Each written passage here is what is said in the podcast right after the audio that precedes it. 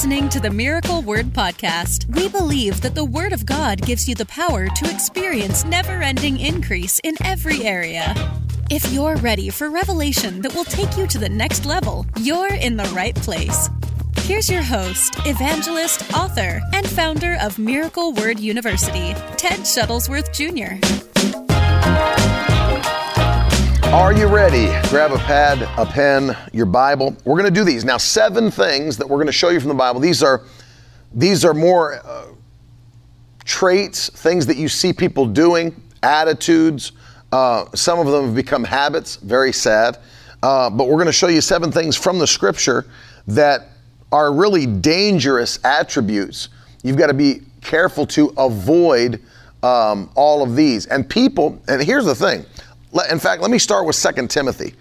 The Bible actually tells us to avoid these kinds of people, tells us to avoid these types of Christians. And um, let, me give, let me give it to you from uh, 2 Timothy chapter 3. And uh, I will uh, just kind of read you the last um, two verses, 4 and 5, that I'm going to do today. 2 Timothy 3, 4, and 5. Listen to this. Uh, it says in the last days, the, these are the type of people that you'll come in contact with. Uh, verse 4 says, There'll be treacherous, reckless, swollen with conceit, lovers of pleasure rather than lovers of God. Verse 5, having the appearance of godliness, but denying its power. Avoid such people. So, uh, right off the top, Will, I want you to see this because um, for all seven of these that we're going to cover today, the Bible says to avoid these kinds of people. It's important to know that. You know, we get caught up in the thought process so often that, well, you know, you're supposed to love everybody, and you know, you're you know, don't don't you know ever push anybody away. Don't ever. But the Bible doesn't teach that. Of course, we love everybody. Of course, we're praying for everybody. However, not everybody is someone you're supposed to be spending uh, time with or uh, investing your life in. Does it not blow your mind that Jesus said to his disciples that if you go to a town or a city and you preach the gospel there and they don't receive what you're preaching, he didn't say stay there for your next 30 years and bang your head off of a brick wall till they all receive the gospel. He said shake the dust off of your feet and go somewhere else. Isn't that interesting? That was Jesus' command to his own disciples. He said, if they don't receive what you're saying, shake the dust off of your feet and go somewhere else. And so you understand there are many places, even in the New Testament, where we are commanded to um, avoid people.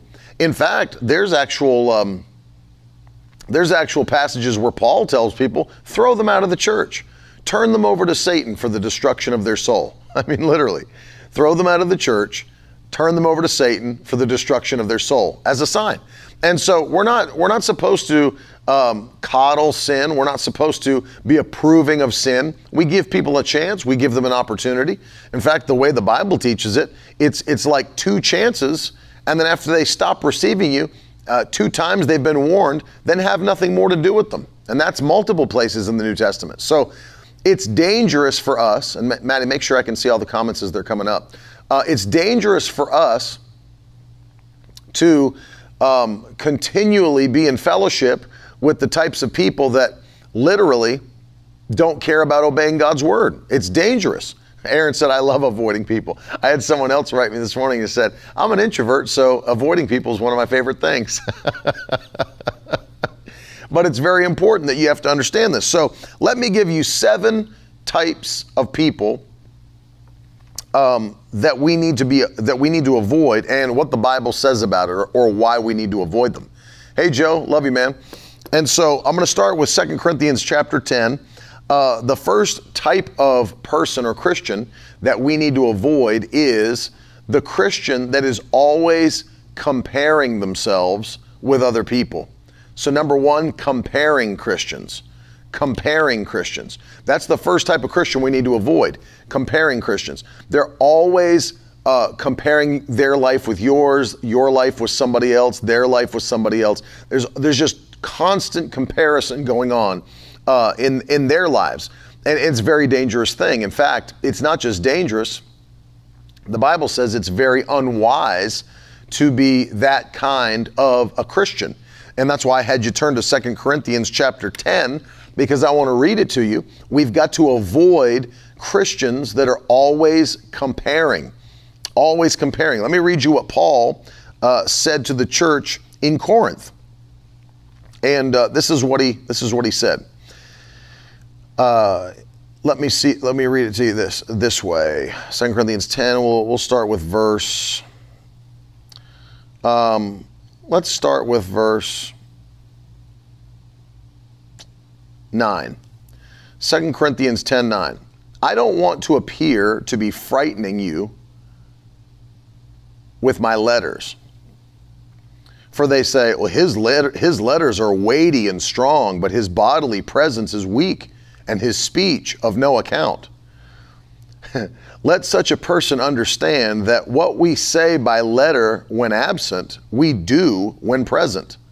Not that we dare to classify or compare ourselves with some of those who are commending themselves, but when they measure themselves by one another and compare themselves with one another, they are without understanding. Or one translation says they are unwise. It's not wise to compare yourselves. You know, another place that Paul talks to the Corinthians, he says to them, I'm actually very happy that I didn't baptize many of you because now cliques are forming inside the church. And some are saying, Well, I was baptized by Paul. And the other people are saying, Well, I was baptized by Apollos. And he said, It's, it's unwise to compare your lives with each other in that way. Here, these people are like mocking Paul. And they're saying, Oh, yeah, he writes really strong letters. And then when he comes here, he's, he's not as strong as he is in his letters. And, and then he, Paul has to bring some correction there and explain to them that I actually do the things that I say in my letters when I come to your church. It's not about me just talking strong, I live strong. But what happens is, is that people start comparing their life with other people, and then what happens? Well, number one, it's unwise for the for one reason is is because you're not called to do the exact same thing as somebody else. You're not called to do the exact same thing as somebody else. You're not called to operate in the same way as somebody else. So if you were to start comparing yourself with somebody else's life, ministry, anointing, calling, you're going to be frustrated. And you'll be frustrated for the rest of your life. And to hang around Christians that are always comparing, and I always, one thing I do need, I do need to say about comparison is there does need to be a certain level of comparison in the life of any believer because Paul gave the instruction. He said, "Imitate me as I imitate Christ." So you couldn't imitate Paul unless you compared your life with his. Otherwise, how could you imitate him, right? But that's the good kind. That's the good kind of imitation. But there's also the other kind, which is the negative type which is done in such a way that it brings jealousy, and done in such a way that it brings a, a critical spirit. Um, and I call that comparing backwards or pointing out. Uh, pointing out the insufficiencies or the faults of other people. That's a mistake. It's a mistake to always be comparing. And then let me tell you what, what the devil uses that to do to you. He takes your comparison and uses it to bring discouragement to your life. One of the things, and you can put this in the comment section, this will help you. One of the things that we've preached for a long time is this don't compare somebody else's highlight reel with your practice sessions. don't compare somebody else's highlight reel with your practice sessions. You know how discouraging that would be for people? I mean, imagine that. And a lot of times on social media, that's what we're seeing people do is that, you know, people post the best of the best of the best to social media. You know, it might be the best meal they've ever prepared and they've got it looking just right. And they, you know, there, there might be some uh, mom or some wife that puts some meal that she prepared for her family on, on Instagram or whatever. And it looks beautiful and it's perfect. Well, she's posting it. It might be the best one she's ever done in her entire life and then you look over and at the at the macaroni and cheese that you just made in the refrigerator for your kids and think to yourself, I am a horrible mother. you know, she's got like, you know, roast chicken with herbs. You know, it's like twice baked potato, twice baked potatoes, and you know, shrimp cocktail, and it's like it all looks beautiful and perfect. Then you're looking over there at the burnt mac and cheese, like, man, I, I need, I, I, need to just give up. I, you know, it's like you're, you're comparing somebody's highlight reel with your practice sessions. And, and, it, and it's not, you should never, you know, it's so sad that social media has done this to people to the place where it's caused social anxiety where people are literally discouraged just from looking at other people's uh, social media accounts. And it's, it's a danger. You don't compare yourselves. The Bible warns us against uh, comparing ourselves. It's not wise to do. It's not wise to do. Now, it's one thing to compare your, your spiritual life to somebody that's ahead of you in the kingdom and compare it to their spiritual life to say, hey, am I doing things that are causing me to grow? Am I doing things that are pushing me to go higher? That's okay. That's a different kind of comparison. I'm talking about the negative kind that always brings you into discouragement, anxiety, uh, defeat, depression. You need to stay away from that. I'm not somebody else, and so I'm not trying to be somebody else. You see what I mean? I'm not somebody else, so I'm not trying to be somebody else. I might see other people that I admire, I might see other people that I don't agree with what they're doing. But I'm not going to sit around and just be like, you know what? At least I'm not like so and so. It's a mistake. And what ends up happening is if you stay around those people long enough, you know what it'll start to do is turn into gossip. It just turns into go. Well, did you see what so and so did? Well, did you did you see with did you see what she had on? Did you see what she, you see the car he just got? Eh, eh, all this stuff, and then it starts to turn into gossip, and then you are talking about people outside of love. And if you're outside of love, then you're outside of God because God is love. And in fact, the Bible tells us in 1 John that you can't hate your brother and say you love God. It makes you a liar because God is love. And so the first type of Christian that we need to guard ourselves against is the comparing Christian someone that's always comparing ourselves with somebody else or comparing themselves with somebody else. And it's all right, by the way, to bring correction in love to some of these people. Just kind of point it out. You say, you know what? I'm not. I'm not talking like that about people. We don't need to be talking like that about people. We don't. We don't need to compare ourselves. I mean, it's all right to, in love, bring point these things out and bring some bring some correction to it. Just say, hey, you know, we don't we don't need to talk about people like that. We don't need to compare ourselves.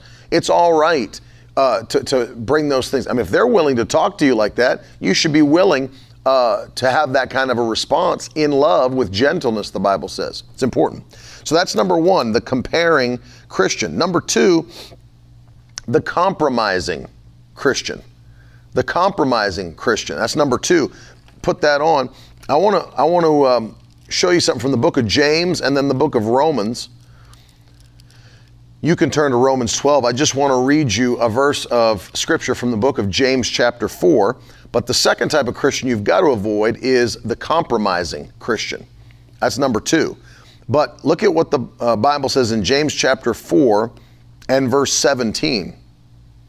The Bible says, So whoever knows the right thing to do and fails to do it, for him it is sin. So whoever knows the right thing to do and does not do it, for him it is sin, the Bible says. So that's a compromising Christian. One who knows what they should be doing, but they just choose not to do it. One who knows what's right, but they just choose not to do it. They're compromising their Christianity.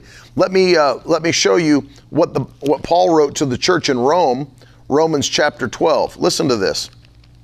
This is a perfect scripture for this passage this point. It says, um, Romans 12, I'll start reading with verse 1. I, I appeal to you, therefore, brothers, by the mercies of God, to present your bodies as a living sacrifice, holy and acceptable to God, which is your spiritual worship. Don't be conformed to this world, but be transformed by the renewal of your mind, that by testing you may discern what is the will of God, what is good, acceptable, and perfect. So there, Romans 12, 1 and 2, I want to encourage you with that. Here's, here's the, the compromising Christian who literally knows what they should be doing and do not do it. How do you get past that? How do you get past that in life? Well, look at what Paul said. Don't be conformed to the world. And it's true, Mackenzie says compromising is big today because of the social pressure to just go with the mainstream thought. It's so true. I'm reading from the ESV, Brittany. She said, What version is that? This is the English Standard Version.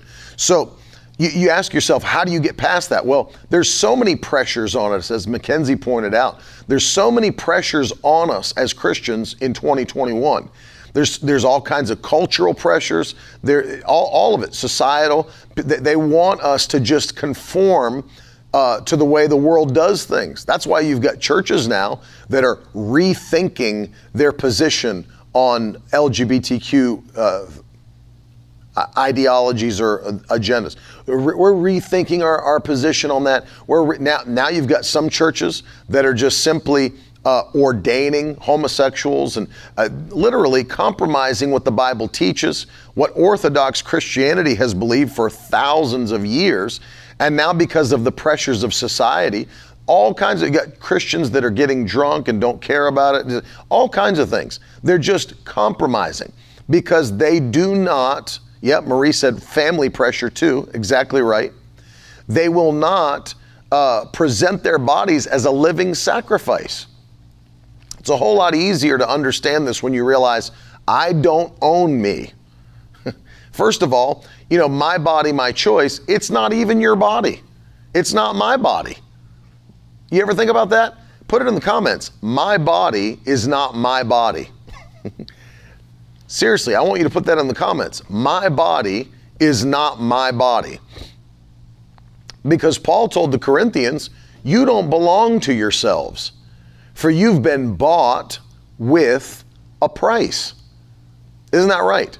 Your body's not your body, it's God's body. Your body belongs to God. Your body belongs to God. My body's not my body, so it's not my choice. I present my body as a living sacrifice. Look at this holy and acceptable to God, which is my spiritual worship. Now, does it, does it ever blow your mind? Think about this verse for a second. Presenting, I can actually perform spiritual worship with my physical body. I can perform spiritual worship with my physical body. How? By presenting it unto God, holy and acceptable. Notice this don't be conformed to the world, but be transformed. How, how are you transformed so you don't conform? By the renewing of your mind. By the renewing of your mind. How can I be transformed so that I don't conform? So that I don't compromise? By renewing my mind. That's exactly how you do it. By renewing your mind. How do you renew your mind? By the Word of God. There's people that have um, you know, anger problems and people that have control problems and self control problems. And how do you get past that issue that tries to cause you to compromise? By renewing your mind. By renewing your mind. You can do things to renew your mind. You put the Word of God, the Bible calls the Word of God water that washes you. That's the book of Ephesians he says that he has cleansed his bride, that's the church. Jesus has cleansed his bride with the washing of water by the word. With the washing of water by the word. With the washing of water by the word. I'm going to say it again. With the washing of water by the word. The word of God washes your mind. It washes your mind. You renew your mind by filling yourself with the Word of God. What did David say in the Psalms? David said, I've hidden your word in my heart that I might not sin against God. I've hidden your word in my heart. So the word of God literally causes you to be washed, cleansed, and puts a barrier there that keeps you from sinning against God.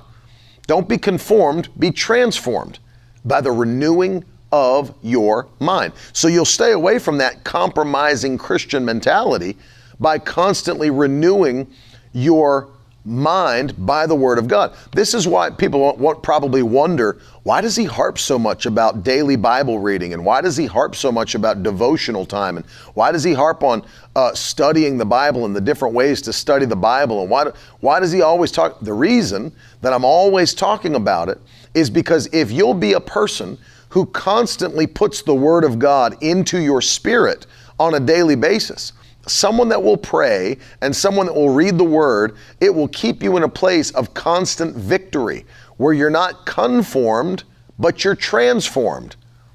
If you'll pray and if you'll read the word faithfully, you'll not be conformed, you'll be transformed.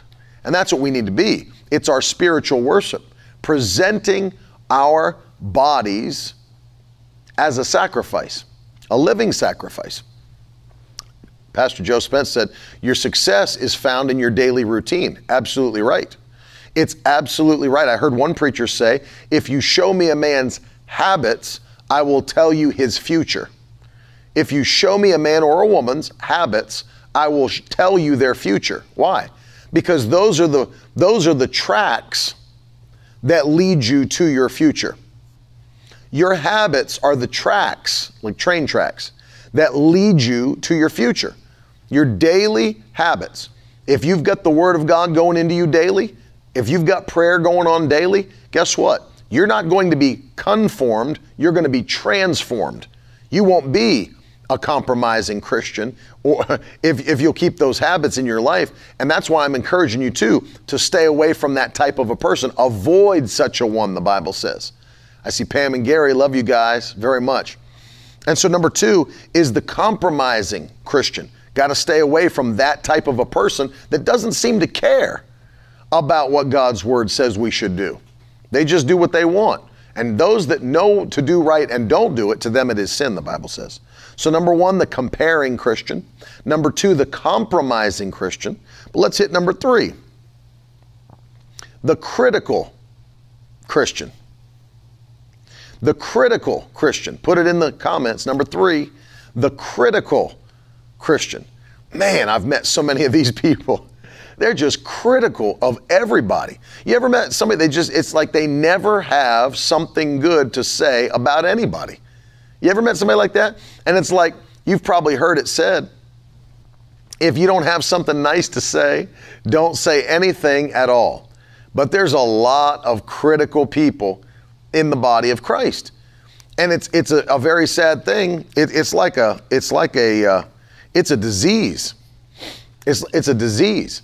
You know, it's like it, it spreads, it begins to sh- spread throughout the body, the body of Christ.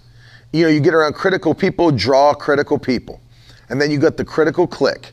And then you got the critical club. And then you got the critical, I mean, it just keeps on growing. Run away from these types of people because notice something true love isn't going to criticize in a destructive manner. Love is not going to criticize in a destructive manner. It's just not going to. Now, there's a difference. Let me, let me break this down.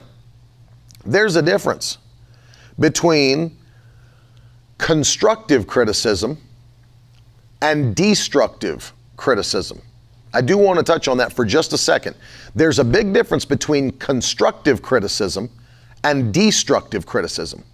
I notice this, and, and, and, you'll notice it as I mention it now you'll notice that all of the people who engage in destructive criticism, for the most part, they've not uh, built anything, done anything, constructed anything, if I can say it that way. Um, notice this that if you've got people who have destructive criticism, it's because most likely they've not done anything, built anything. They're just it's like armchair quarterbacks sitting there out of shape, you know, with, with nacho cheese on their cheeks because they're just watching the game from a chair. They got nachos and they're sitting there out of shape. I wouldn't have thrown that pass if it were me. What's he doing? What's he thinking? Meanwhile, you're criticizing one of the greatest athletes on the planet on Super Bowl Sunday, watching on television a quarterback, and because he missed a pass, you, you sit there criticizing him. You've never played in the NFL. You've never thrown a pass. You've you never you understand? It's like it's the most ridiculous thing to see. Sitting there criticizing people that are actually working to do something, and you've never done anything. So I notice that the people that most of the time have destructive criticism are the ones that have never uh, built anything. They've never built anything. Um, but then notice this constructive criticism. Now, I look for that. I want constructive criticism. Anytime I do anything at all, I send it to people that I uh, trust.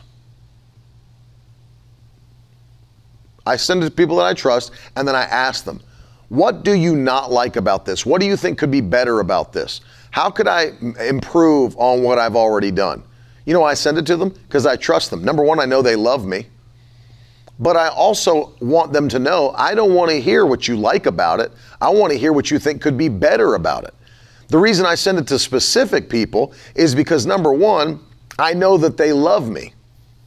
And because they love me, they're not just going to tear down my work. So that sucks. Everything you did sucks. No, they love me to the place where they say, yeah, it was really good, but here's where I think you could improve. But notice, I also choose the people that I know have built things that are actually producers.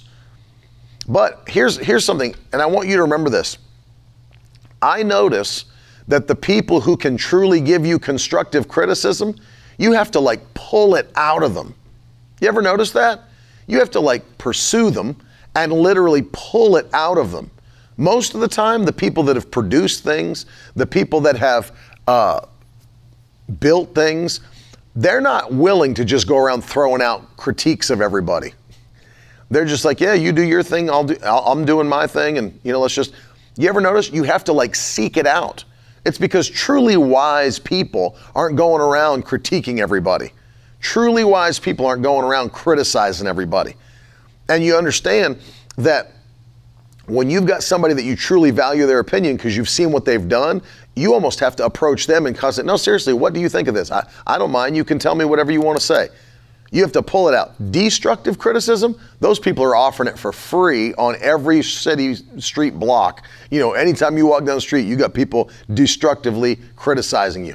That's why you just close your ears off to those types of criticism and don't hang around those type of people. The, the critical Christian, the critical Christian it's horrible. Let me read you Matthew chapter 7. Let's go there. This is on the critical Christian. Stay free from these people. Avoid such a one. Matthew chapter 7. Uh, let's look at verses 4 and 5. Matthew 7, 4 and 5. Listen to this. How can you say to your brother, Let me take the speck out of your eye, when there's a log in your own eye. Verse 5 You hypocrite, first take the log out of your own eye, then you will clearly see to take the speck out of your brother's eye. Notice that. People that have gone way past the big, huge log that's in their own eye to get a tiny little speck out of somebody else's eye. Let me give you a good, um, this, this is a really good uh, test for you when you go and maybe maybe a thought like that rises up in you, a critical thought, something critical to say. One of the things that would be good to, be good to do is the moment you start to feel critical about somebody else and you think to say something critical or say, do something critical about something else, turn a mirror on yourself and begin to examine your own life. And the moment you see something that you would criticize, put a mirror on it and say, what, what, in, what in my life needs to change? What are some things in my life that literally need a lot of work? And then begin to pray, Lord, help me. Help me with this. Help me with my anger issues. Help me with my whatever it might be that you're dealing with. You know, help me here. Help me to be more faithful in my devotional time. Help me to be somebody who uh, loves what you love and hates what you hate. You know, whatever it might be. The moment you feel that critical spirit rising up on the inside of you, pull the mirror out and put it on your own life and get introspective and say, Lord, what can change in me? What is it that you could do to make me more like you? How can I take steps to become more like Jesus? Because notice this, that's called meekness. That's called humility. God resists the proud, but He gives more grace, more favor to the humble. You see that?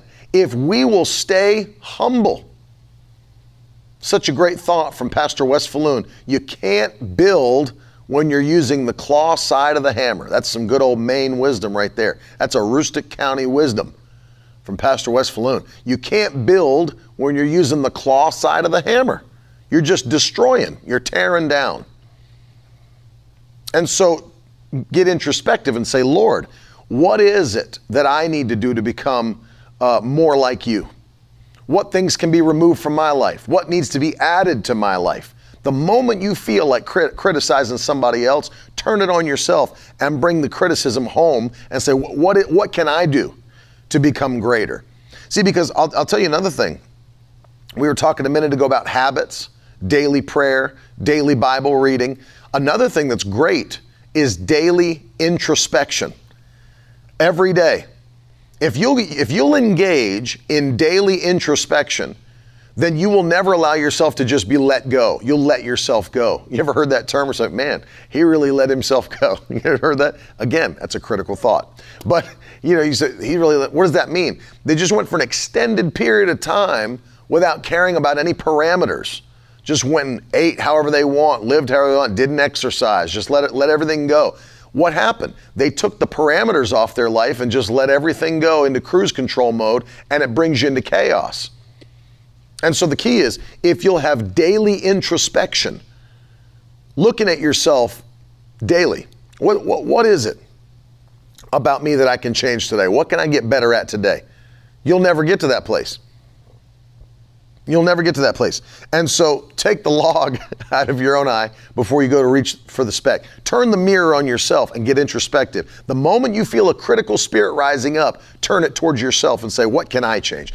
And in fact, if you've got people in your life like that, first of all, rebuke them in love and say, We're, we're not tearing people down here. We don't do that. In fact, many that I, I know that are watching, uh, ministries even that I know that are watching, uh, have built a culture of honor. It's a big thing.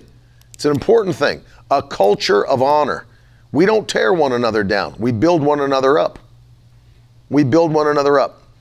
Anybody that I've ever seen that is constantly, now, hear me when I say this because it's very important.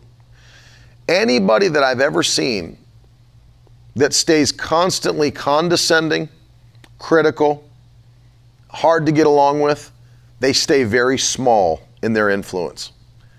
Remember this they stay very small, very small in their influence. They can touch almost nobody. They have a small, small impact on the world. Anybody that's critical, anybody that's condescending, anybody that's if, if I see, if I've seen ministries like that, they stay small. They stay, God doesn't allow ministries like that, people like that, to have large impact. You know why? He loves his sheep. he keeps them from abuse. Loves his sheep. People that are like that remain very, very small. You know why? It comes out of a place of pride. When you speak condescendingly to people, when you're critical all the time of other people, that comes from a place of pride, and pride goes before destruction, and a haughty spirit before the, a fall. God does not allow ministries and people like that to flourish. He resists the proud and gives more grace to the humble. If you want to ensure that you have no or little impact, if you want to ensure that your circle remains very small, and I'm talking about your production circle, what you're able to do in this world for God, just be condescending and critical all the time. God will make sure nobody's attached to you. there was a great message preached about how you can be qualified or disqualified from being a spiritual father later on in life, these are some things that are talked about. Be short all the time. Have no patience for people. Have no love for people. Be condescending. Be abusive. You want to ensure that you never do anything for the Lord. Make sure that you have those things in your life. Number four. So, number one, the comparing Christian. Number two, the compromising Christian. Number three, the critical Christian. Number four, the carnal Christian. Let's talk about that. The carnal Christian. This is, this is a hard one because it keeps you from being able to grow in the kingdom of God. Can't grow as a carnal Christian. And Paul actually was very frustrated about this. He wrote to the Corinthians, you've heard me teach probably many times, that the Corinthian church was the least mature church in all of the New Testament. They had issues upon their issues, they had problems upon their problems. Carnal Christians. And he writes to them in uh, 1 Corinthians chapter 3, and uh, I'll read you a few verses there. 1 Corinthians chapter 3, listen to what Paul says. This frustrated him. But I, brothers, could not address you as spiritual people, but as people of the flesh, as infants in Christ. I fed you with milk, not solid food. You weren't ready for it. And even now you're not ready, for you're still of the flesh.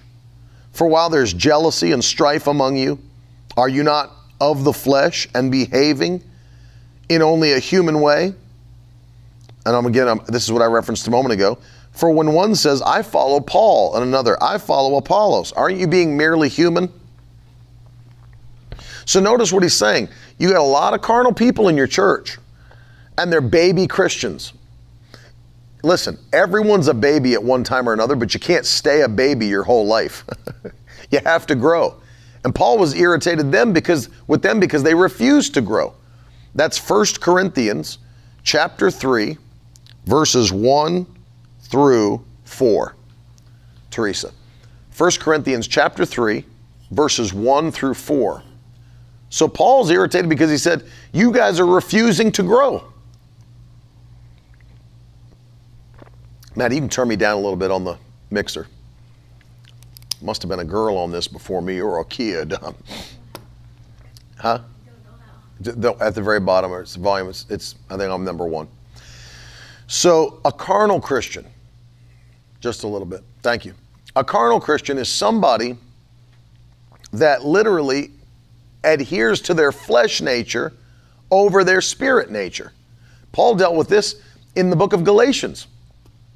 And in the book of Galatians, he, remember he talks about, chapter 5, he breaks down the uh, fruit of the flesh and then the fruit of the spirit. Remember, we of course we've covered the fruit of the spirit before, but Paul's dealing with the fruit of the flesh and the fruit of the spirit. You know if somebody's a carnal Christian by what type of fruit is coming out of their life. In fact, I'll go there because um, it's important to see because he lists them both back to back so that you can see what fruit of the Spirit look like and what fruit of the flesh look like. And a carnal Christian is somebody that's always producing fruit of the flesh. Listen to this uh, Galatians chapter 5 and verse 16 is where I'll start. Listen now. But I say, walk by the Spirit, and you'll not gratify the desires of the flesh. For the desires of the flesh are against the spirit, and the desires of the spirit are against the flesh. And these are opposed to each other to keep you from doing the things you want to do. But if you're led by the Spirit, you're not under the law. Now, the works of the flesh are evident. So, what are the works of the flesh? They are sexual immorality, impurity, sensuality, idolatry, sorcery, enmity strife, jealousy, fits of anger, rivalries, dissensions, divisions, envy, drunkenness. You know, he goes on through these all of these works of the flesh. He's saying this this is what you'll produce if you're led by the flesh, carnal. Led by the flesh, carnal. Led by the flesh, flesh, carnal. But then he's you of course you know the fruit of the spirit, love, joy, peace, patience, gentleness, goodness, meekness, faith, temperance. Against such there is no law. So what he's saying is If you're led by the Spirit, you'll produce God kind of fruit. And if you're led by the flesh, you will be led by flesh kind of fruit or produce flesh kind of fruit. And so, so here's the deal we're talking about carnal Christians. These are Christians that literally seem to not care about being led by the Spirit. And I don't mean by, even in decisions, I'm talking about just in personality. They don't care about walking in love. They don't care about having joy. They don't care about walking in peace with other people. They don't care about patience, gentleness, goodness. They don't care about those things. They want to do what makes their flesh feel good, and that's it. Don't you dare judge me, because who are you to judge me? Only God can judge me. That's the kind of that's the kind of gener- generation we live in. Nobody wants to be judged. When in fact, when in fact, Paul taught that we can judge other people. I always love this because, you know, people think that if you're a Christian, you're not supposed to judge. Well, that's not necessarily true. That's not necessarily true. The Bible says this. Uh, if basically the, what Jesus is saying, judge not lest you be judged, it's saying that if you will judge others, you also will be judged. So be ready for it. So Paul makes this very clear when he's talking about the man in Corinth who's uh, way out of line. And this is what he says It's not right for me to judge outside of the church. But if we're talking about inside of the church, most definitely we should judge inside of the church. And of course, Paul was a leader in the church. Let me see if I can uh, find that for you. 1 Corinthians 5, verse 12 and 13. Now listen to this. For what have I to do with judging outsiders? Now, with outsiders, he's talking about sinners because sinners are outside the church. He said, What do I have to do with judging outsiders? Is it not those inside the church whom you are to judge? You see that? That's 1 Corinthians 5 12. 5 12. Is it not those inside the church that you should judge? Verse 13 God judges those outside, purge the evil person from among you. So notice that. If we were going to spend our time judging sinners, we'd be judging 24 7 because sinners aren't going to stop sinning and, and they'll be judged for their sin. If I was going to just sit around and judge sinners all day long, I'd have I wouldn't have a free second to do anything else but judge sinners. And Paul said, I don't have anything to do with judging sinners. I don't, that's not my job. God will judge them. However, those inside the church are to be judged for what they are or are not doing. That's why, if, if there's an issue inside the church, it's to be settled inside the church. Do you realize there should never be a time, Paul, Paul even said this, it is a shameful thing if a Christian has to sue another Christian in court. It's a shameful thing. That's what Paul said. He said it's absolutely shameful. It is a slap in the face to the gospel of Jesus Christ if a Christian has to sue another Christian in court to get their matters settled. He said, You literally think we should have to go to the world to be able to settle matters amongst ourselves? What a, what a slap in the face to the love of God, to humility, and to meekness. That we have to have some sinner that sits on a bench judge between two Christians because they won't walk in love enough towards each other to get the thing set, settled and handled. It's a slap in the face. It's a total slap. You know what? They're being carnal. They're being carnal. They're willing to do things to each other that are what? Uh, no integrity financially, whatever it might be. It's a shameful thing. We should be able to handle. You know what the Bible says the proper way to do it is? If you have something against your brother, you're to go to him personally, not write it on Facebook, right? Not write it on Facebook, not vaguely worded posts on social media.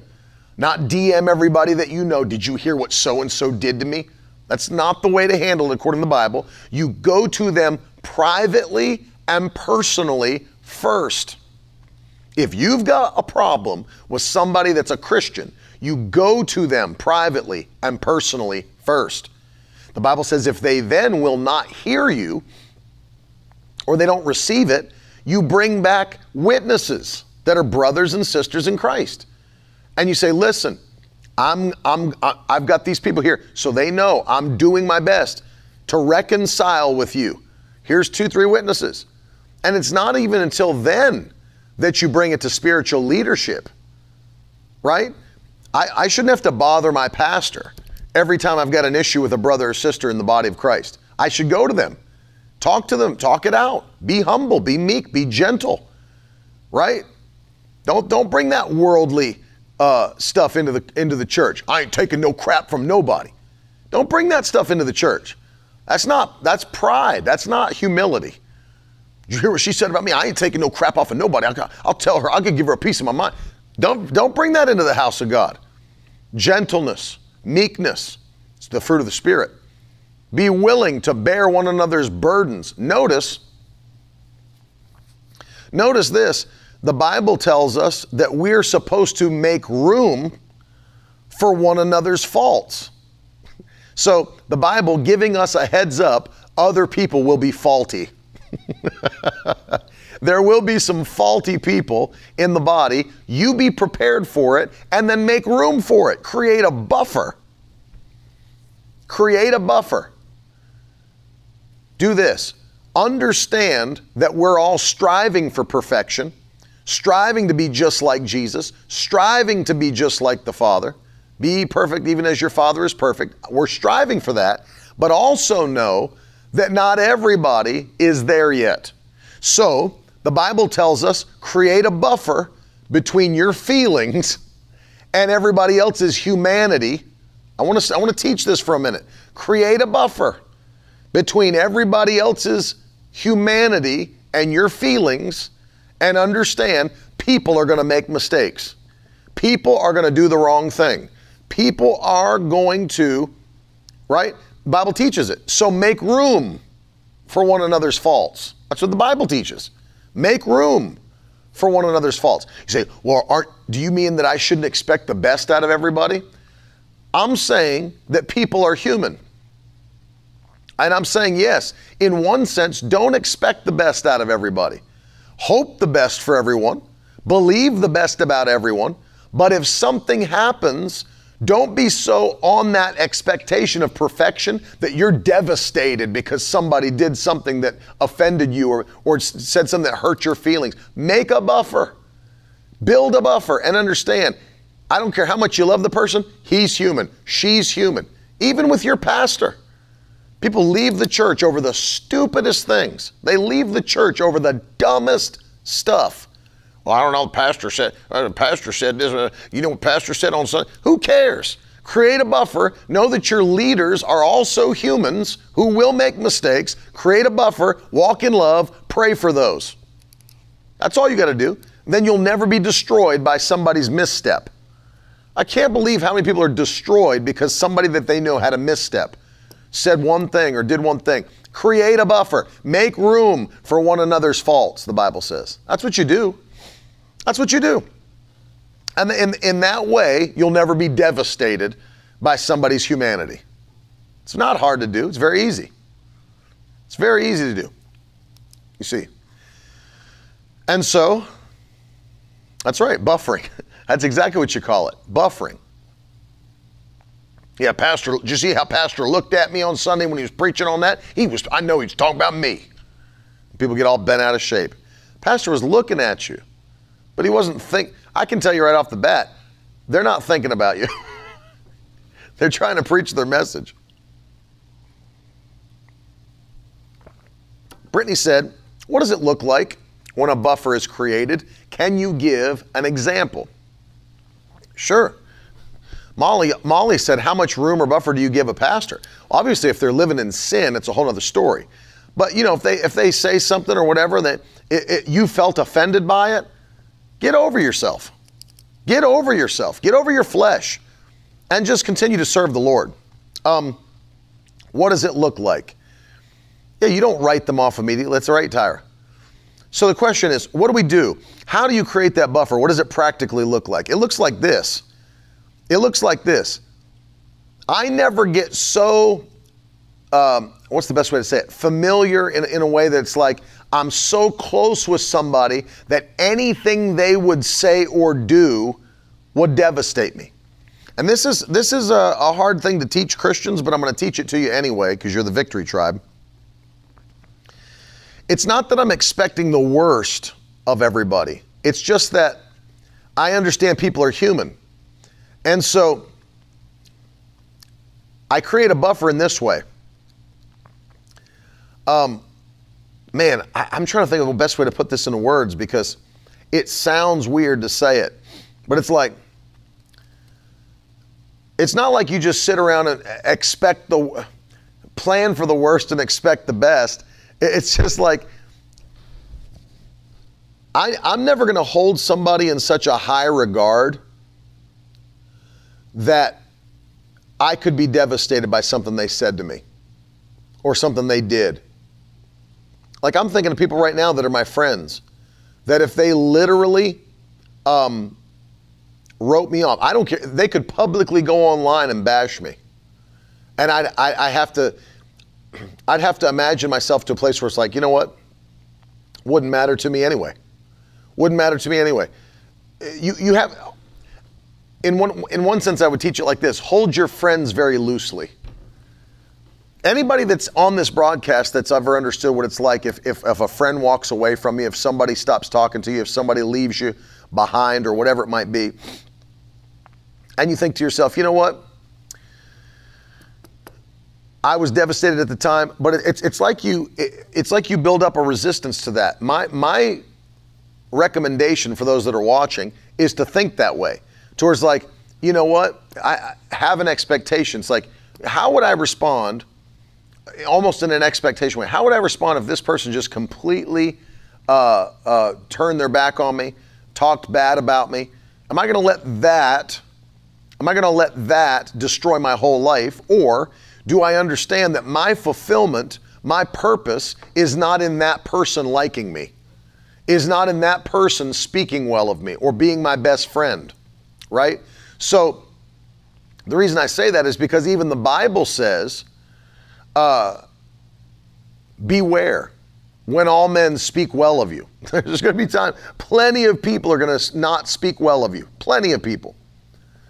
Um, and you just have to you have to understand. I'm creating a buffer. I'm not going to let somebody. Yeah, it's a thick skin.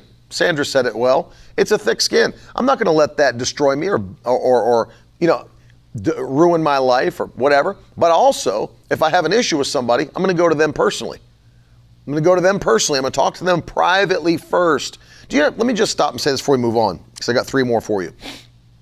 Do you know how many things in the body of Christ would just be done if the person would have just gone to the other person? Do you realize how many things never would have continued if instead of sharing it with your whole family or sharing it with your friends or writing it on Facebook or whatever, all the other stuff, if you'd have just gone to the person and squashed the beef? Literally, stuff would not continue. It would not continue. I mean, literally.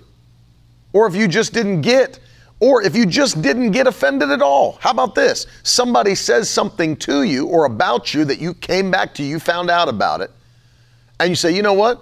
I'm not even going to be offended, and I'm not even going to address it because people are human. I understand. People say stuff. People do stuff. And you know what'll happen? Many times you start keep walking in love towards that person, and they'll know they're out. It's actually a shame to them. It's shameful to them. And they feel your love keep coming to them, that you didn't avoid them, and that you didn't get mad, and that you didn't get. You know, a lot of times they'll come back to you and apologize. Yeah, I don't know if you even heard this, but I, I had said something about you I shouldn't have said. Yeah, that's all right. It's fine. It doesn't bother me a bit. It's a very hard thing to offend me. I'm going to tell you right now. It's very, very hard to offend me. and you got to live like that. If you'll just keep yourself from the trap of offense, and if you'll keep things between the people they're between, Stop bringing other people into your hurts. Stop bringing other people into your problems. Why would you want to make a problem bigger? Why would you want to do that? It's like saying, "Oh man, you know what? I got a paper cut on my hand last night. Hand me that, hand me that buck knife. I want to make this a little bit bigger." And just cutting all around the paper cut and putting a massive gash in your hand. There you go. There you go. That's a bigger wound. Why would you want why would you want to create a bigger gash, a bigger wound instead of just dealing with the small thing and it's it's done. That's what people do when they pull all these other people into their problems. Well, did you hear what she said? Did you hear what he did? You know what they're doing? They're making the wound bigger. Stop making the wound bigger. Deal with it. Get it out the door, and it's over. It's completely over. It destroys churches. It destroys families. It destroys friends. Yeah. That's exactly it. Ben Folds said if you can't fix the problem, there's money to be made in prolonging it. If you, if you just do this, think about how many churches would continue to be together if people just learned to walk in love and humility and deal with the problem where it is. Rachel says, How do you accomplish that when you're a very empathetic person naturally? It, the way you accomplish it, Rachel, is by uh, obeying the instructions of the Word of God. You can't be so empathetic that you take on other people's offenses, right? Well, I don't like the way he was treated. That was wrong. He was wrong. Don't do that. There's a, there is a time where you're just like, not my business. not my business. People can deal with their own stuff. They don't need 19 people behind them cheering on the fight. It's like you ever remember when we used to go to school and two people would start getting real hot about something that they start going back and forth, and then all the people start chanting around, fight, fight, fight, fight. We don't need the 19 people chanting fight, fight, fight in the church. We don't need the people that really, and I'm not saying this is you because I, am not I'm not at all saying that, but there are people that will uh, that will disguise their love for drama with strong empathy. And I'm not saying that's you, trust me. I'm not I'm not saying that towards you. But I'm giving you a warning because there are people who disguise their love for drama under empathy. Well, I just didn't like the way they were treated. It hurt me to see them being treated. No, no, you just like to see people fight. You just like to see people stir it up. Why do you think there's such a high rating on shows like the Real Housewives shows? Because people like to watch people flip tables at dinner. People like to watch people throw glasses of water in other people's faces. People like to see people get in fights. Why do you think these these things on you know you go on on YouTube and there's these videos with millions of views watching best best uh, street fight knockouts? And somebody at a grocery store got pushed by somebody else, and the guy just rocks their world and knocks them out cold. Why do you think there? People like to see drama. People like to see conflict. You know, people thrive on conflict. It's what makes a good story. Do you know when they teach you writing, when they teach you how to write fiction? Dean Koontz, who wrote probably some of the best, um, uh, most New York Times bestsellers of all times. You know, what, you know what his number one thing was? I'm to cover that next, Pastor Rhonda. Uh, one of the first things he said about writing great fiction, first thing, take your main character and as soon as possible plunge them into problems. Why? People like conflict. That's that word he used plunge them into conflict. People like to read about, hear about, watch conflict. Without conflict, there's no story. How great of a story would David and Goliath be if, if David just came out on the battlefield and hugged him and they became best friends? It's not a great story. The great story is that the giant is bullying the nation and the nation comes up with a young boy that nobody thinks and then he kills him. I mean, that's the story. And our flesh craves our flesh craves drama. So don't hide your love for drama under the title of empathy. Well, I just I didn't like the way he was being treated. I don't like Pastor Rhonda Spencer said another one that we deal with is becoming offended for our children. Well, I didn't like the way my children were treated in that youth group. Well, I didn't like the way they weren't using her to sing, and she, you knew she had a singing gift. People get all bent out of shape for their kids or on their kids' behalf. Don't allow those things to take you into a place where you're a carnal Christian. Carnal Christian. Number uh, five, let me give it to you. So, first, a comparing Christian. Number two, a compromising Christian. Number three, a critical Christian. Number four, a carnal Christian. Number five, a careless Christian. Avoid a careless Christian. What type of carelessness are we talking about? A carelessness for the lost. I'm talking about Christians that have no care about the lost. A careless Christian. Why? Because Jesus is coming very soon. He's coming very soon. Let me quickly read to you uh, Matthew chapter 9. Jesus is dealing with this with his disciples. Matthew 9, 36 through 39. Listen to this now. When Jesus saw the crowds, he had compassion for them because they were harassed and helpless like sheep without a shepherd. Then he said to his disciples, The harvest is plenteous, but the laborers are few. Therefore, pray earnestly to the Lord of the harvest to send out laborers into his harvest field. Don't be a careless Christian and don't allow yourself to hang with careless Christians because you'll become like they are. If you've got somebody that could care less about the lost, couldn't care less about salvation, couldn't care less about evangelism, don't make it a habit of making that person your closest friend. Don't have them in your life because their apathy will become your apathy. We just dealt with empathy, but now their apathy will become your apathy. Oh, I don't care. Somebody else will get them. Somebody else will reach them. Somebody else will get to them. That is the mindset of many people in the church today. Somebody will get to them. Somebody will get, somebody, it ain't me, you know, I, I ain't doing it. That's not my gift. Dangerous. Doesn't care about people being saved. And somebody asked in the comments a moment ago, what if all these describe a spiritual leader? Then you need to find yourself another spiritual leader. Because let me tell you, if you've got a spiritual leader that doesn't care about the lost, I would question whether or not they're even saved. That's harsh. I know that's harsh. But how can you be a spiritual leader in the body of Christ and not care about the lost? It makes me wonder if the heart of God is even in you at all. When it's not just spiritual leaders that are called to win the lost, but every Christian is called to win the lost.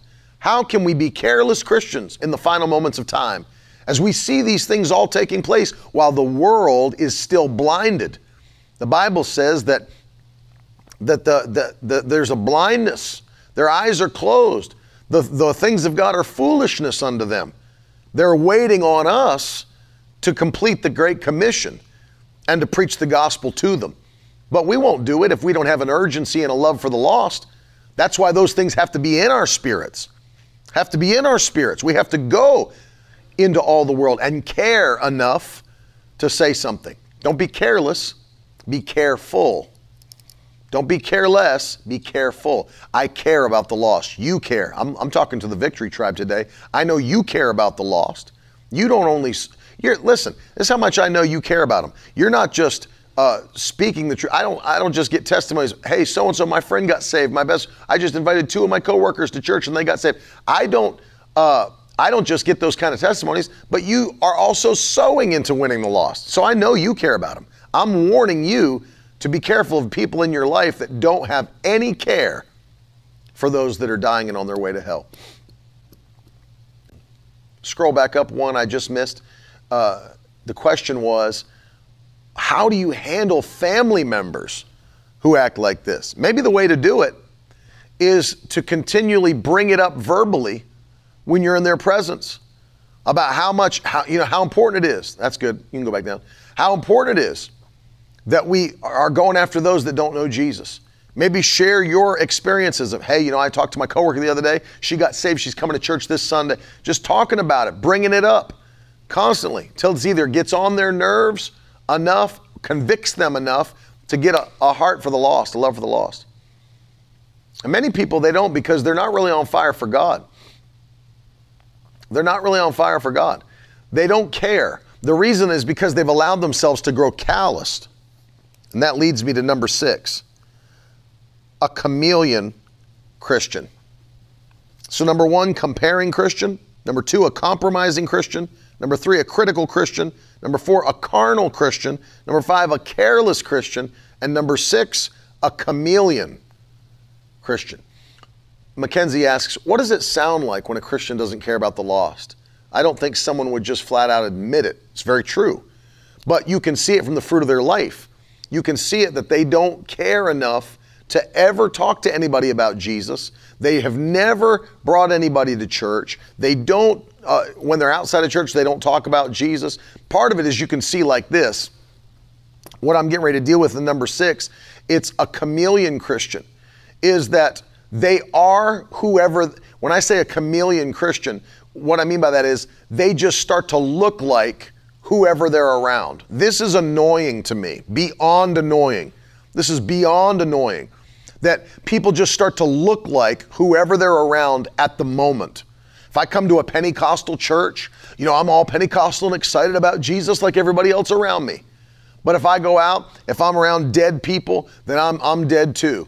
You know, and, and really would take the taking on the opinions of anybody that's around you.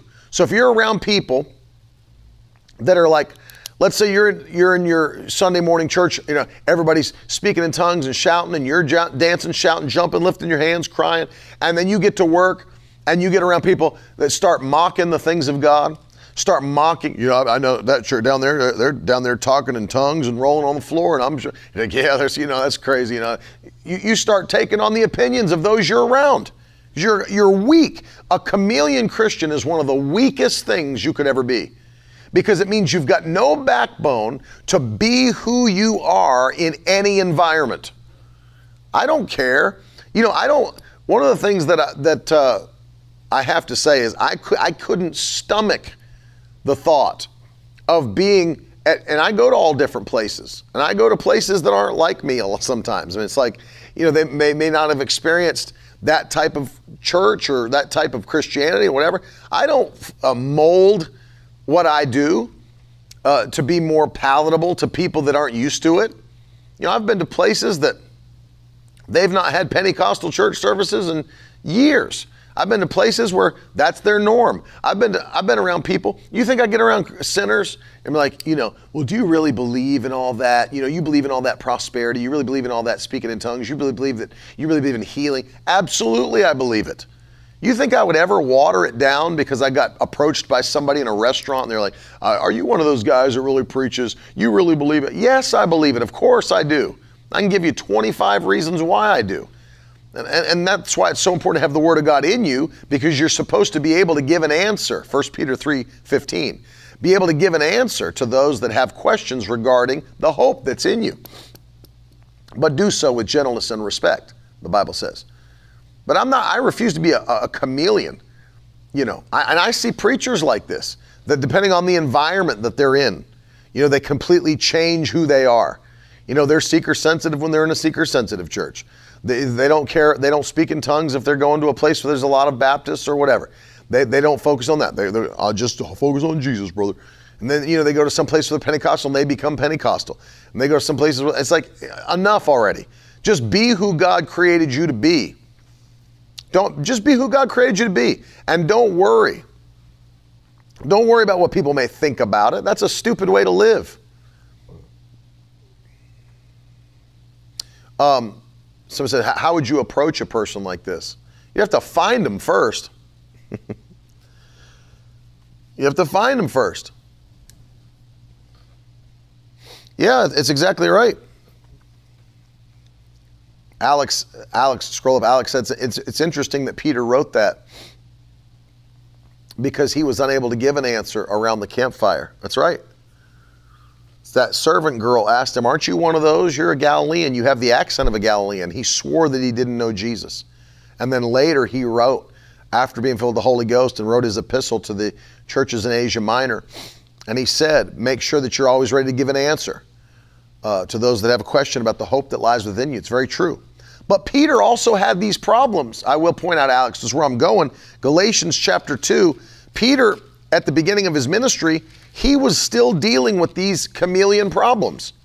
because this is the reason that the Apostle Paul uh, withstood him to the face, the Bible says. They had a strong disagreement because Peter was doing exactly what I'm talking about right now. And Paul had to rebuke him to his face.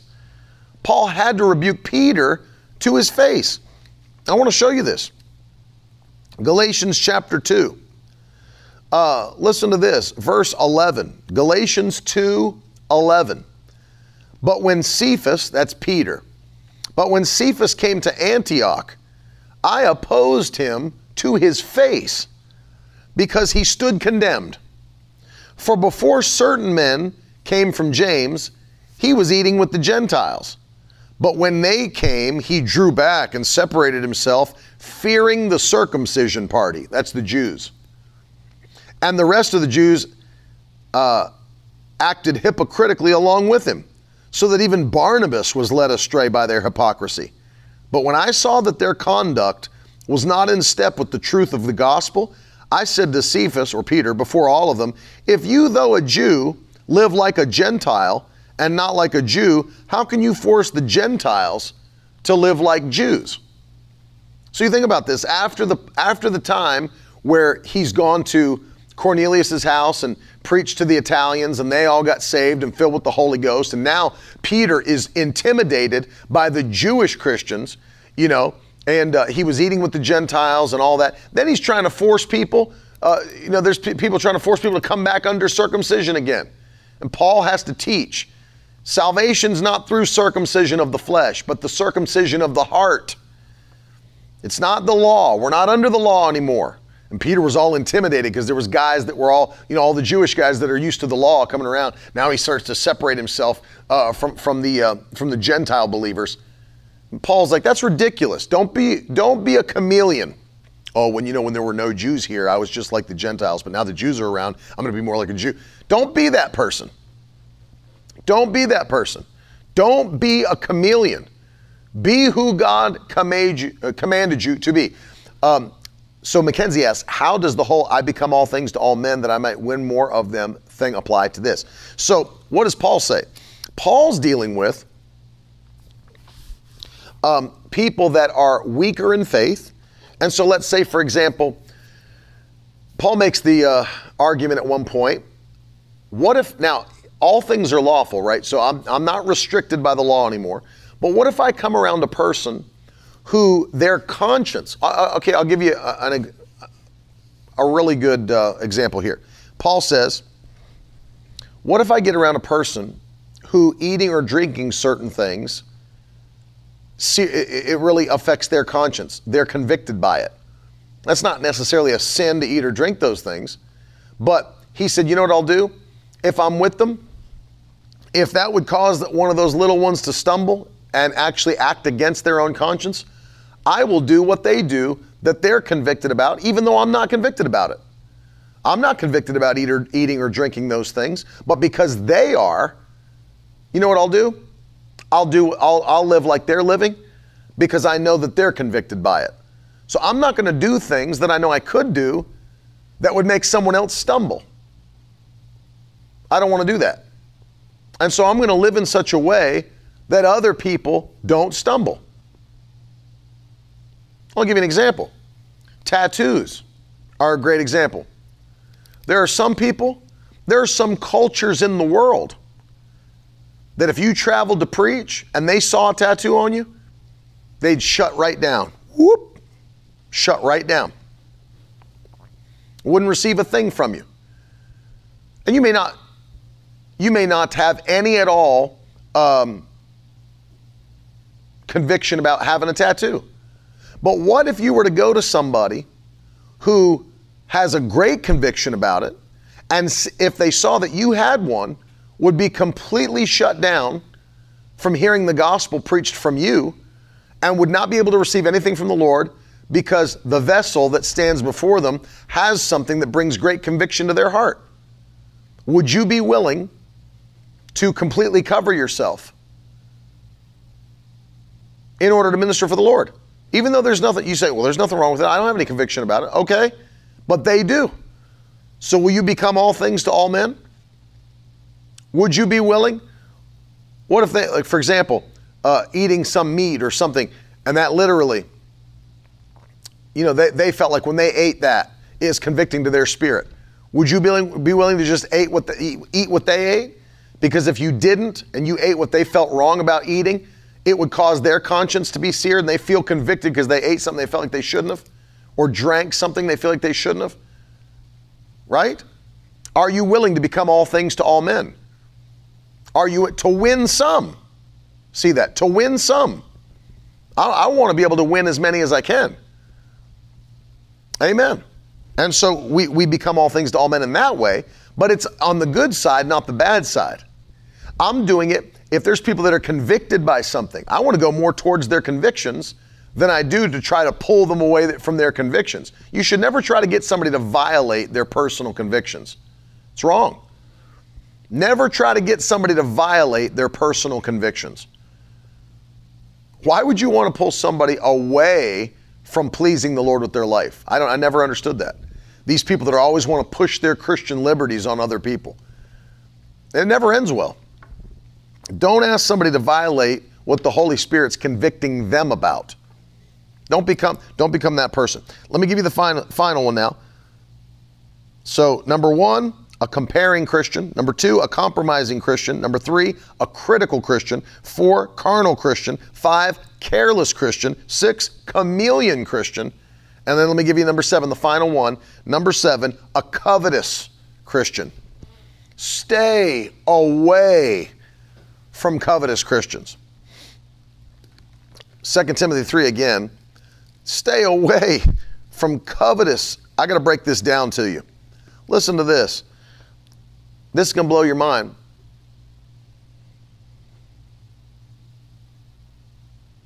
Uh, Brittany said, so that doesn't apply to a person who is one minute greatly Pentecostal, next minute not. No, uh, that's that's the other side of it. That's the bad side of, of being a chameleon, of just being ever, you know, they'll be Pentecostal one moment, and then if you're over here mocking Pentecostals, you're over here mocking it with them. Yeah, that's crazy. I don't know what they do. You know, doesn't hold any firm belief and stay on their principles. But on the good side, I am willing to adapt my life to those who have a conviction about something I may not have, a Christian liberty. I'm willing to adapt myself so that their conscience is not seared or, or you know, burnt. 2 Timothy 3 1 through 5. Listen, but understand this in the last days, there will come times of difficulty, for people will be lovers of themselves if that's not today, right now, it never has been.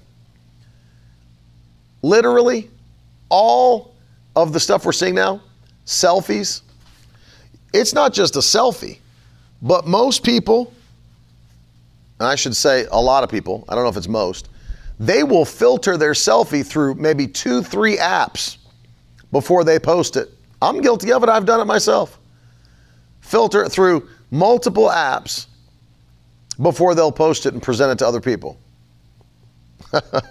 lovers of self, lovers of money, lovers of money. Hmm. I'll stop there. Lovers of money. These are covetous people. Don't get caught up with those that are lovers of money. Why? The love of money is the root of all kinds of evil. Bible tells us that. Money's not evil, but loving money is. Loving money is. What did Alex say? Got to get that beach vibes filter on it. Heard that?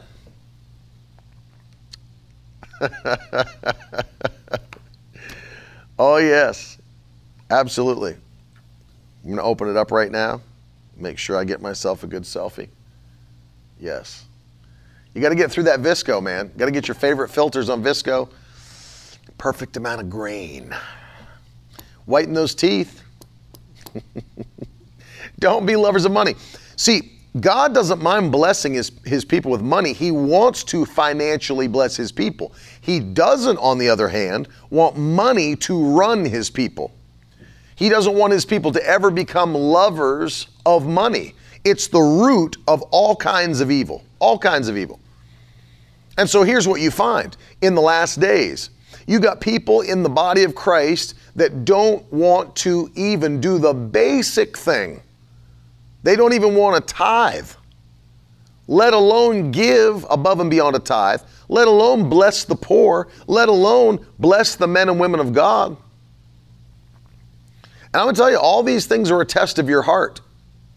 There's people that don't want to honor the Lord with their finances. I tell people this because I understand, trust me. I do I do plenty of study, plenty of study. I'm always studying something topically or some way or another. I'm studying every day, deeply. So I I know. I listen, I'm not one of these guys that's stuck in a Pentecostal bubble where I only know what Pentecostals believe and have no other no understanding of what any other uh, uh, Christian group believes or, or whatever. I study all sides of this. I understand that there is a great debate in the body of Christ um, on whether or not tithing is a New Testament thing. I understand that. People argue it all the time. Of course, I believe there is, and I believe you can easily prove that there is, but I understand that there's an argument. So, for those, rather than, let, let me say it this way rather than taking all the time to argue the whole thing out with them and to show them, let me just ask it in this way, and I've posted it this way before. If you truly don't believe that tithing is for New Testament Christians, when, by the way, uh, non Pentecostal, cessationist, Reformed theologian R.C. Sproul, the great R.C. Sproul, even believed that tithing continued on into the New Testament. Uh, and you talk about a theologian, he was one. But aside from all that, let's say you don't believe tithing is a New Testament principle.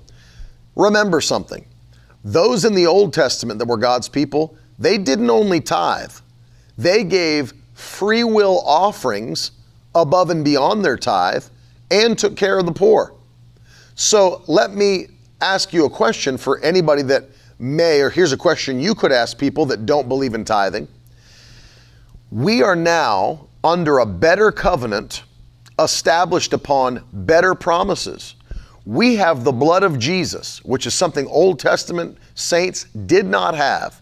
We've got redemption. We have, an, we have a covenant with Christ. Our sins have been removed. We've got it far better. We have far better benefits under this new covenant than they did under the old.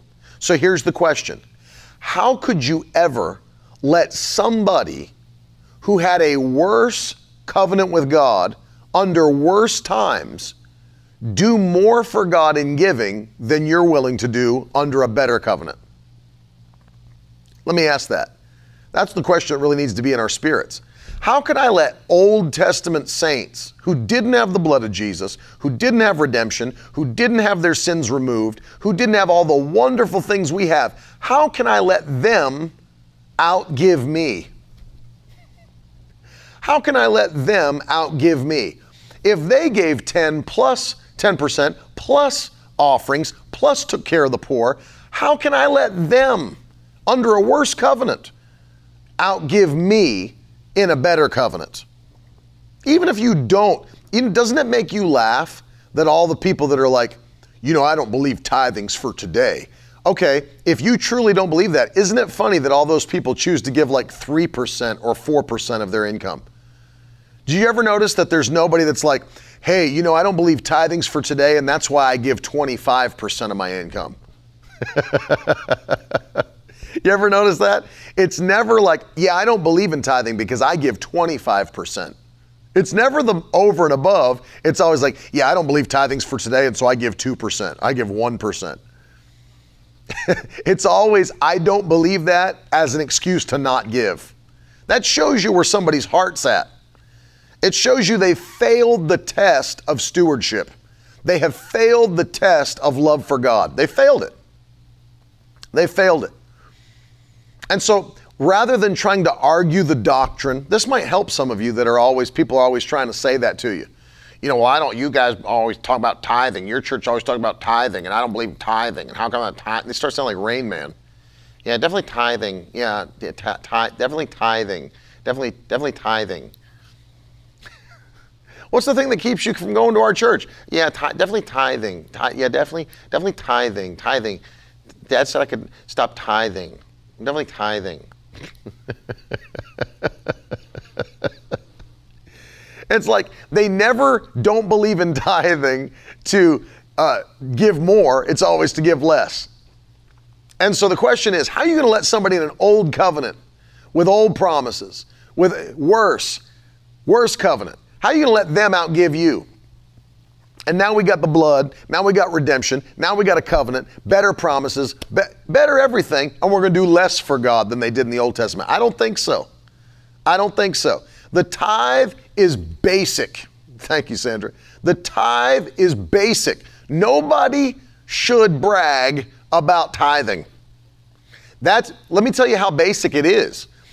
You should not never brag about tithing. It's as basic as hearing an adult brag about tying their shoes. That's like hearing an adult brag about tying their shoes. Can you imagine coming to work, getting around the water cooler? You guys got to hear this. Come here. You're not going to believe it. Today, got up and uh, put my shoes on with literally no help from my wife, no help from my kids, tied them. Tied them by myself. Look at them right now. They're tied stayed tied. You know why? Double knotted them. Double knotted them by myself. That's as that's as dumb as bragging that you tied your shoes. I tithe. I tithe, brother. Basic. Basic. Hashtag basic. Somebody put it in the comments. Hashtag basic. It ain't nothing to brag about. There's nothing to brag about. That's basic. It's basic. I wiped my own bum today. Maddie's laughing in the back. I did my number twos, wiped my own bum. Didn't even have to call my wife, didn't have to call any kids. Did it myself. Yeah, basic. Hashtag basic. There's nothing to brag about. I tithe, brother. I'm a tither. Great. We should all be tithers. Nothing, nothing exciting. It's basic.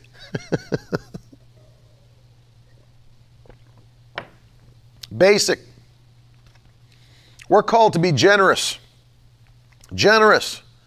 Let me say something. You haven't even begun to give any offerings whatsoever until you've completed your tithe. You've not given any offerings at all until you've completed your tithe.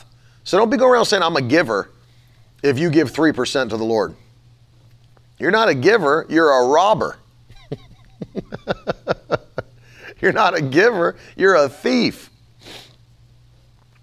Amen. And we, we brag about basic stuff. Don't get around covetous Christians. Covet. And let me say, especially in the United States of America and Canada especially in the United States of Canada and America.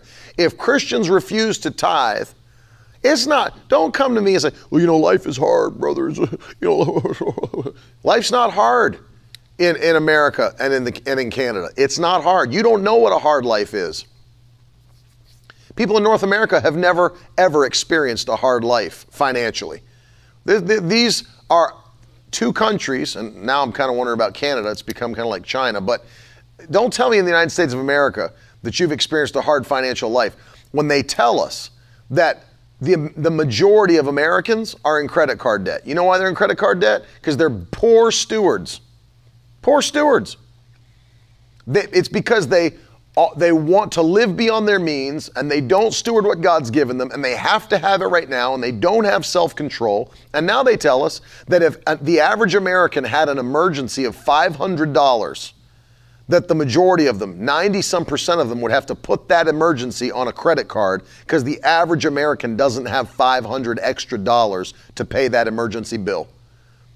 And I'm just being very strong at the end of this broadcast because the Victory Tribe needs to hear it. If people, if I ever hear a person say, Well, I can't afford to tithe, it shows me that you're so poor at handling your money. You should literally, you should have somebody from Chick fil A come and take charge of your money for about five months You'd have such an abundance, blow your mind.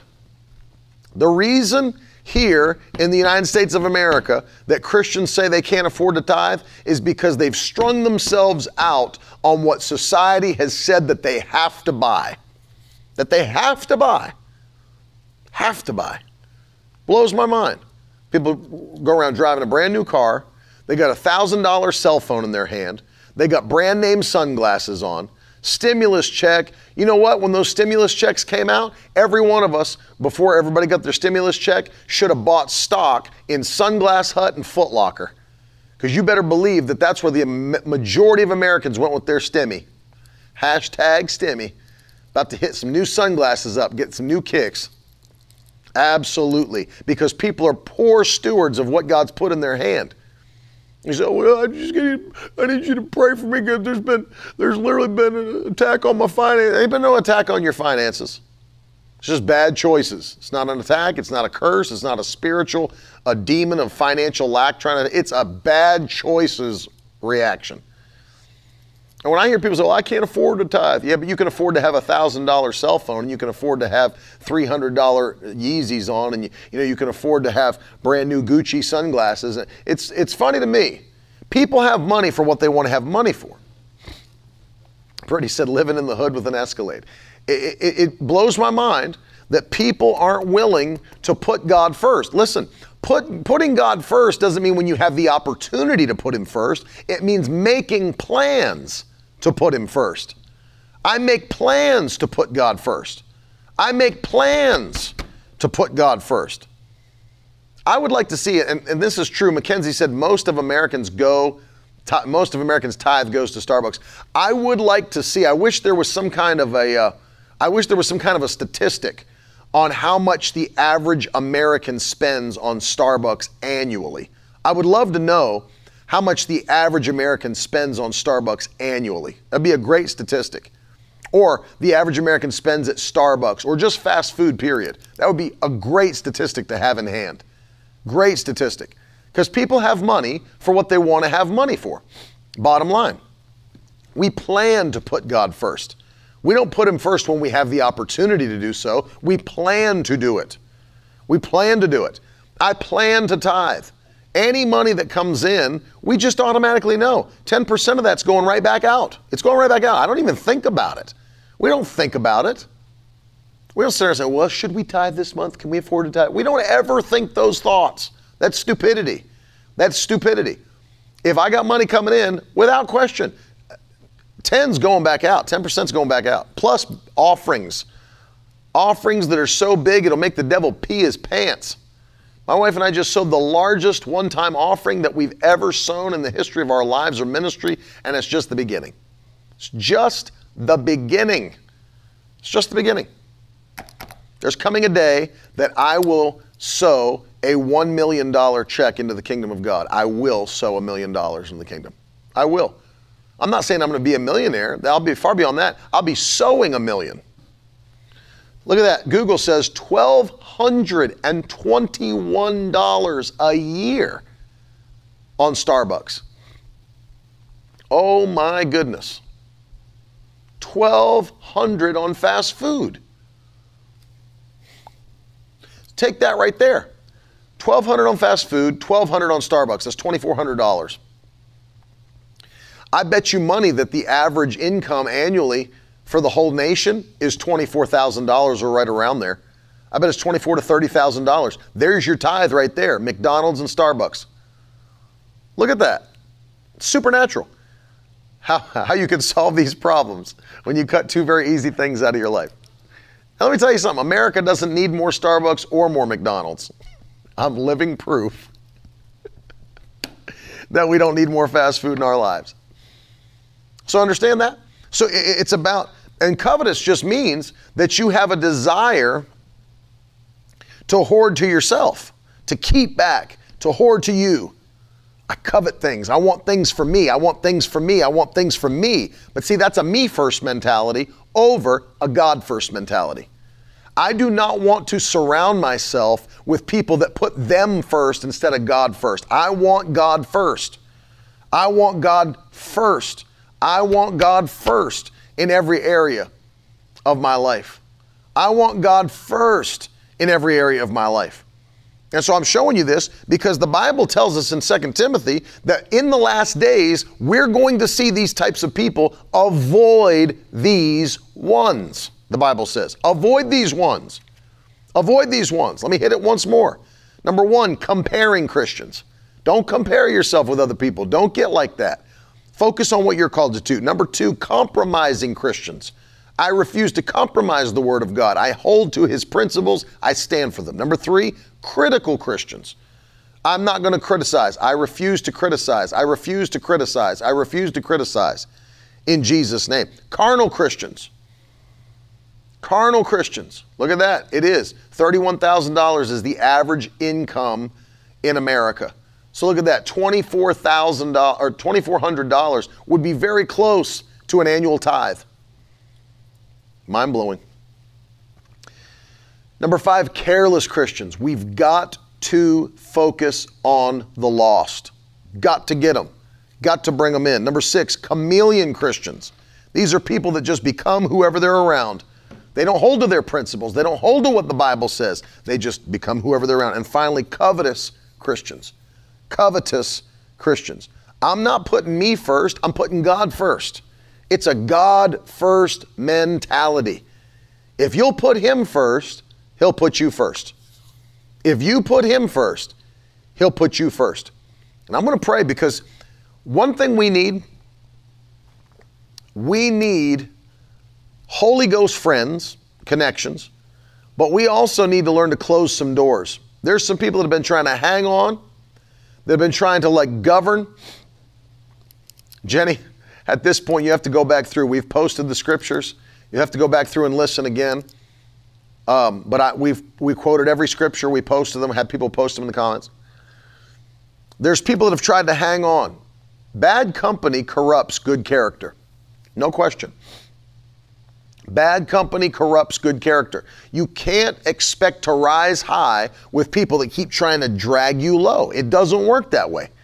It doesn't work that way. And it doesn't mean we don't love people. And it doesn't mean we don't pray for people. And it doesn't mean we don't preach the gospel. And it doesn't mean we don't reach out to those that are in need. We do. But I refuse to surround myself with people who don't care about God's principles, that don't care about how He wants us to live. And so I'm going to pray. I'm going to pray that today God begins to connect you, if you're not already, with strong Holy Ghost relationships. And that those that have tried to hang on for so long, that refuse to obey the principles of God's Word, would be severed from your life. Some of them need to just lose your number. I've seen people on here today that I know are new believers that probably have people from their old life that are still trying to pull them back into an old way of living. You've got to sever the ties. If they won't change, they've got to go. They've got to go. Having Holy Ghost connections as your friends is the key. People that'll pull you higher. Proverbs 27 17. As iron sharpens iron, so a friend sharpens a friend. You should have people in your life that are sharpening your blade, not dulling your blade. That's the key. Let me pray. Father, in Jesus' name, we thank you. We thank you for every person in the victory tribe that has a heart and a desire to serve you and to obey your word. I pray you not only strengthen us today to do more than we've ever done for your kingdom, but Lord, I pray that you would attach to us Holy Ghost relationships, Holy Ghost friends, people that will pull us higher to a place where we're pleasing you more, not displeasing you. And Lord, for those that the enemy has sent to try to drag us back into the old way of living, to try to get us to displease you with our lives, I pray in Jesus' name that you would remove them from our lives by the power of your Spirit, sever the ties in Jesus' name. Lord, I pray that something even supernatural happens. Let them lose our phone number in Jesus' name. We thank you for it. We give you praise. Encourage every one of us, Lord, by your Spirit daily to be those that please you with our actions. Let the fruit of our life bring glory to God and please you as we live for you. We're not our own, we've been bought by the blood of Jesus Christ. And so let us honor and glorify God with our bodies. Not conforming to the world, but being transformed by the renewing of our mind. In Jesus' mighty name. And we thank you for it. Amen. If you receive it, throw some fire in the comments section and let me know that you're standing with me today. And let me encourage you. Back in the studio, I'm encouraging you to sow a seed today. This coming up is going to be the greatest year we've ever had. It's already been that way for us. I've seen so many supernatural things happen already. God blessed us. My wife and I, and I, I, say this because it's so exciting to me. My father uh, was believing for a brand new tent to preach the gospel and uh, was believing for a certain amount for that tent to be purchased this year. And that, listen to this, that tent is going to allow 2,000 people to sit underneath and hear the gospel and see signs, wonders, and miracles and come to Jesus. Probably now it's going to be the largest gospel tent that will uh, be set up in this nation for crusades. And uh, it'll seat 2,000 people. And uh, my wife and I were blessed, and we stepped out by faith and sowed the seed and purchased the whole tent uh, for my father for his birthday as a gift on this last camp meeting. I'm so excited about it. So very excited about it. The largest things that have ever happened in America, I believe, are going to happen now. We're going to see the lost come in. And I'm encouraging you to stand with us now more than ever as we get ready to see lives changed by the power of God.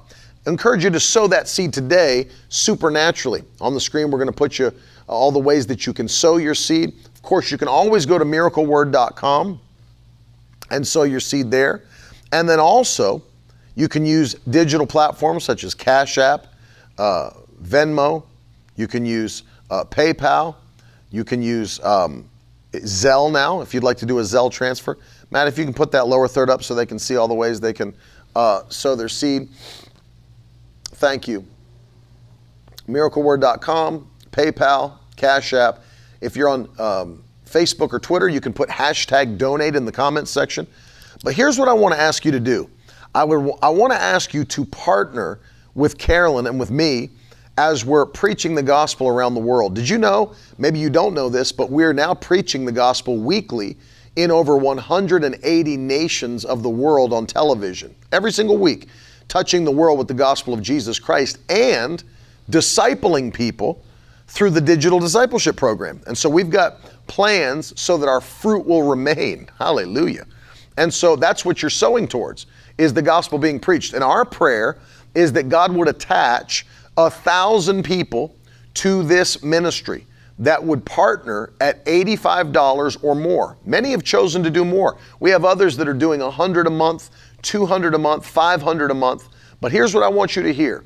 The Holy Spirit is speaking to you right now. What can you do? It's funny because we just talked about Starbucks, we just talked about McDonald's, things that we don't even think about.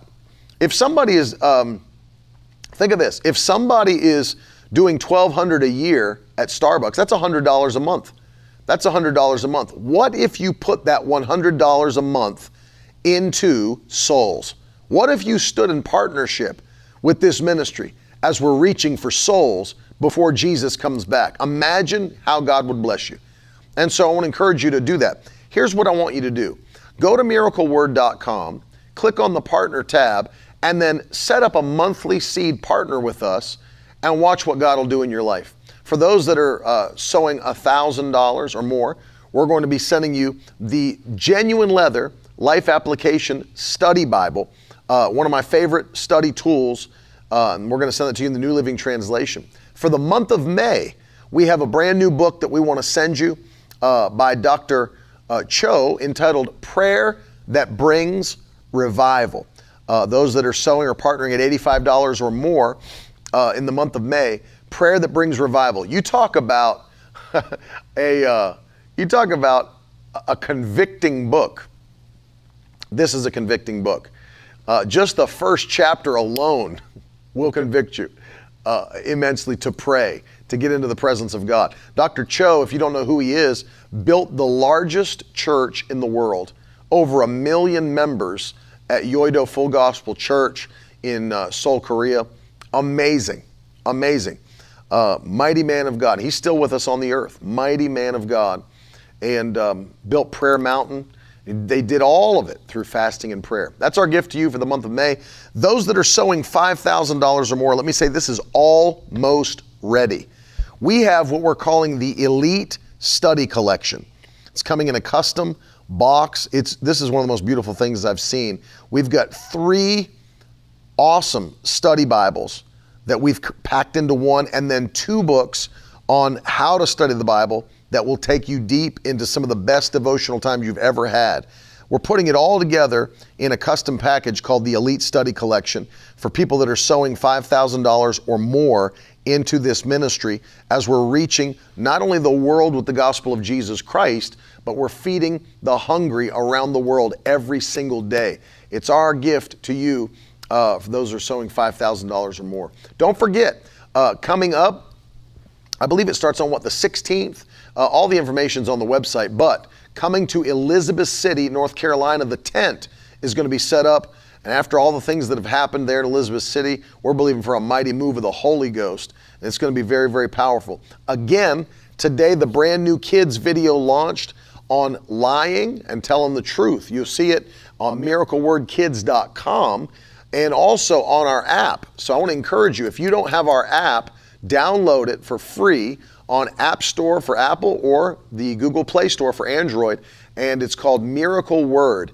And there we we've got all of the kids' content archived, all of these broadcasts, our television shows, everything you want to see and listen to. We've got the Miracle Word radio that's 24 hours a day. Everything's available under one banner. So if you could download that up, app today, it's absolutely free, won't cost you a dime. And uh, I look forward to it. There it is. You can see it on the screen. Search Miracle Word in your app store and get it for free. Everything we offer all in one spot. It's the one-stop shop for all, all of the stuff that we have. We, uh, oh, thank you, Mimi. Appreciate it. Love you guys a lot. Thank you for hanging with me today. Um, next week, uh, we're going to be doing some series, and Carolyn will be back Wednesday and Friday on her broadcast at 2 p.m. next week. We love you so much. Have a powerful day, and I'll see you again very soon, right here.